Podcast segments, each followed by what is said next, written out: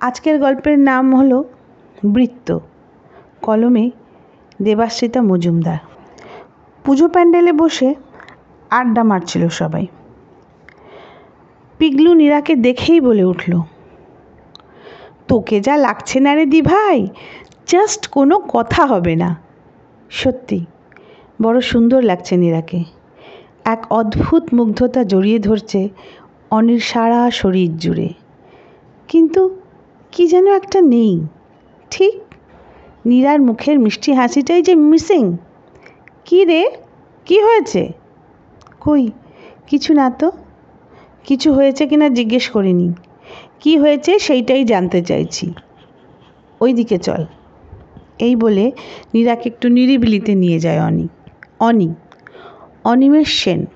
বর্তমানে এক মাল্টিন্যাশনাল কোম্পানিতে চাকরি করে।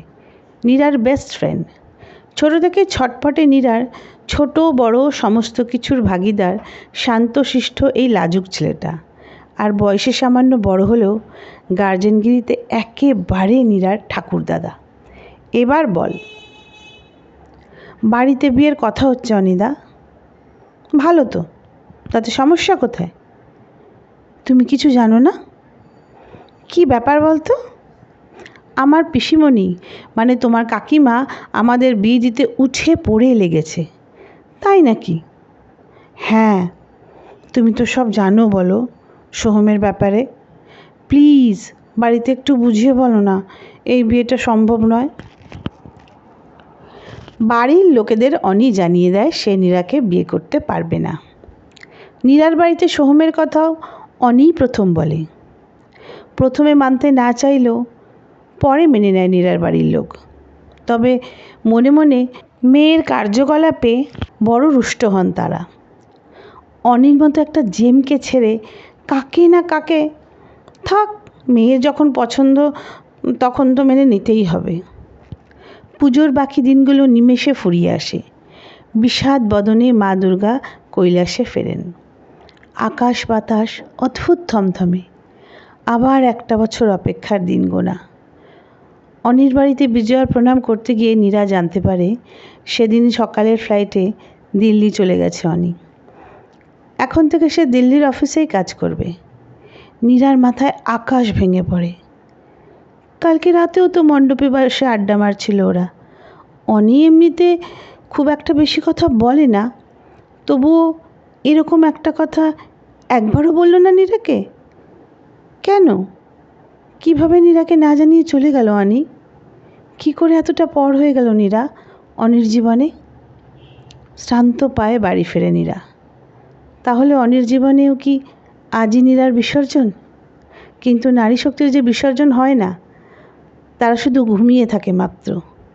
সুপ্ত হয়ে থাকে সমস্ত প্রাণশক্তিতে আবার প্রস্ফুটিত হওয়ার জন্য।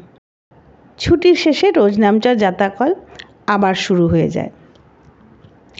লক্ষ যোজন দূরত্বের রাতে অনির কথা খুব মনে পড়ে নীরার। একটা মেসেজ একটা ফোন কল কিচ্ছু না। পুরনো নম্বরটা পর্যন্ত বদলে ফেলেছে। কি এমন হলো যে ওভাবে না বলে চলে গেল তড়িঘড়ি? রাগে, অভিমানে, কষ্টে নীরাও ক্রমশ দূর করে নেয় নিজেকে। নতুন নম্বরটা চাইলেই হয়তো পেয়ে যেত সেন কাপুর থেকে, কিন্তু চায়নি। এসবের মাঝে মাঝে সোহম আর নীরার বিয়ের কথা চলতে থাকে। নীরাকে দেখতে এসে সোহমের মা জানান, তাদের বাড়ির বউ চাকরি করবে, এটা তিনি কিছুতেই মেনে নিতে পারবেন না। তাই বিয়ের জন্য বিয়ের আগে চাকরি ছাড়তে হবে নীরাকে। সোহম কী চায় নীরা জানতে চাইলে সে বলে, দেখো, আমাদের পরিবারের বউয়েরা চাকরি করে না। এটাই রীতি। আর যাই হোক মা বাবার কথার অবাধ্য আমি হতে পারব না।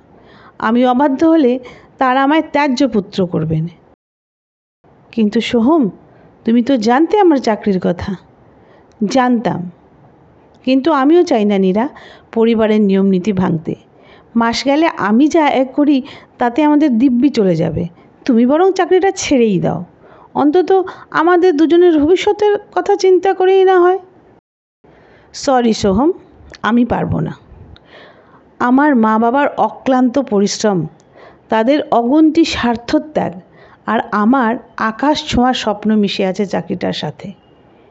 এমনকি তোমার আমার সম্পর্কের চেয়েও এই চাকরি আমার কাছে বেশি পরিচিত, অনেক বেশি দামি, অনেক বেশি কাছের। কোনো মূল্যেই আমি একটা নতুন সম্পর্কের জন্য পুরনো সম্পর্কটা ভাঙতে পারব না। নীরা হ্যাঁ সোহম, এই বিয়েটা হচ্ছে না, তোমরা আসতে পারো। বিয়েটা ভেঙে যায়। সোহমকে ভুলতে বেশ কিছুটা সময় লাগে নীরার। অনিদা এই সময় থাকলে নিজেকে সামলাতে হয়তো কিছুটা সাহায্য হতো নীরার। কিন্তু যাই হোক সব কিছু ছাড়াই এখন নীরা বেশ ভালো আছে। এখন বোঝে, ওটা ভালোবাসা ছিল না। মোহ কিংবা ভালো লাগা ছিল হয়তো। দিনের পর দিন কেটে যায়, বছর ঘুরে মা আসছে আবার। পিসিমণির কাছ থেকে নীরা খবর পেয়েছে। অনি বাড়ি ফিরবে পুজোয়। এবার সে নাকি বিয়ে করবে সেটেল হবে। নীরা ভাবে, ঠিকই করছে অনিদা। আর কতদিনই বা এভাবে একা একা থাকবে? অষ্টমীর সকাল, পুজো মণ্ডপে অঞ্জলি শুরু হতে আর কিছুটা দেরি। একটা হলুদ ট্যাক্সি এসে দাঁড়ায় সামনে। নীল পাঞ্জাবি পরার লাজুক শান্ত সেই ছেলেটা নেমে আসে তার ভেতর থেকে। হলুদ জামদানিতে আজও অপরূপা নীরা। মুখের হাসিটা আজও উধাও। নয়ন ভরে চিকচিক করছে জল। কোনো মতে আটকে রেখেছে ওদের। একটু সুযোগ পেলেই ভাসিয়ে দেবে সব। সামনে এসে দাঁড়ায় অনি। বলে, কি হয়েছে? কই, কিছু না তো। কিছু হয়েছে কি না জানতে চাইনি। কি হয়েছে বল? হঠাৎ ওরকম করে না বলে চলে গেলে কেন? কি করতাম না হলে? তুমি জানো, এর মধ্যে ঠিক কী কী ঘটেছে আমার সাথে? আমার আর সোহমের সম্পর্কটাও? জানি। তোমাকে আমার খুব দরকার ছিল অনিদা। খুব মিস করেছি তোমায়। তাই বুঝি? হ্যাঁ তাই। কেন চলে গেছিলে সেদিন? বছর পনেরো আগে এক অষ্টমীর সকালে পাড়ায় আসা নতুন ছেলেটার হৃৎপিণ্ড যাকে দেখে থমকে গিয়েছিল, তাকে অন্য কারোর হাতে দেখা যায় বল? অনিদা? তুই চাসনি বলেই তোর থেকে দূরে চলে গেছিলাম, কিন্তু পরে বুঝলাম ভুল করে ফেলেছি। সেদিন তোর কথায় রাজি না হয়ে বাড়ির লোকের কথাটাই মেনে নেওয়া উচিত ছিল। তবে একটা বিষয় ভালো হলো, জানিস? আমি দূরে যাওয়ায় তুই স্বাবলম্বী হলি, আর দুর্গা দুর্গতি নাসিনীদের হয়ে সমাজের ওই মুখ খোসাদসুরদের বিরুদ্ধে রুখে দাঁড়ালি। আচ্ছা এবার অঞ্জলিতে চাই চল। অঞ্জলি শেষে তাড়াতাড়ি কিছু খেতে হবে। না হলে তোর আবার পিত্তি পরে পেটে ব্যথা শুরু হবে। থাক, আর গার্জেনগিরি ফলাতে হবে না। আমারটা আমি বুঝে নেব। বিয়ে করছ শুনলাম? তাই এবার থেকে তোমার গার্জেনগিরি নিজের বউয়ের ওপরে ফলিও। তাই তো করছি। মানে? আরে দি ভাই অনিদার বিয়েটা তো তোর সাথেই হচ্ছে। খালি এবার তোর মতামতের জন্য আর দুবারই লোক অপেক্ষা করেনি। নিজেরাই সব ঠিকঠাক করে নিয়েছে। আর অনিদাও তো সেই কারণেই এবার ট্রান্সফার নিয়ে কলকাতায়। যাতে তোদের দুজনের চাকরির সাথে সাথে বাবা মায়ের দেখাশোনাটাও তোরা ঠিক করে করতে পারিস। প্লিজ এবার বিয়েটা কর। আমি কবজি ডুবিয়ে খাই। নীরার চোখের জল আর বাদ মানছে না।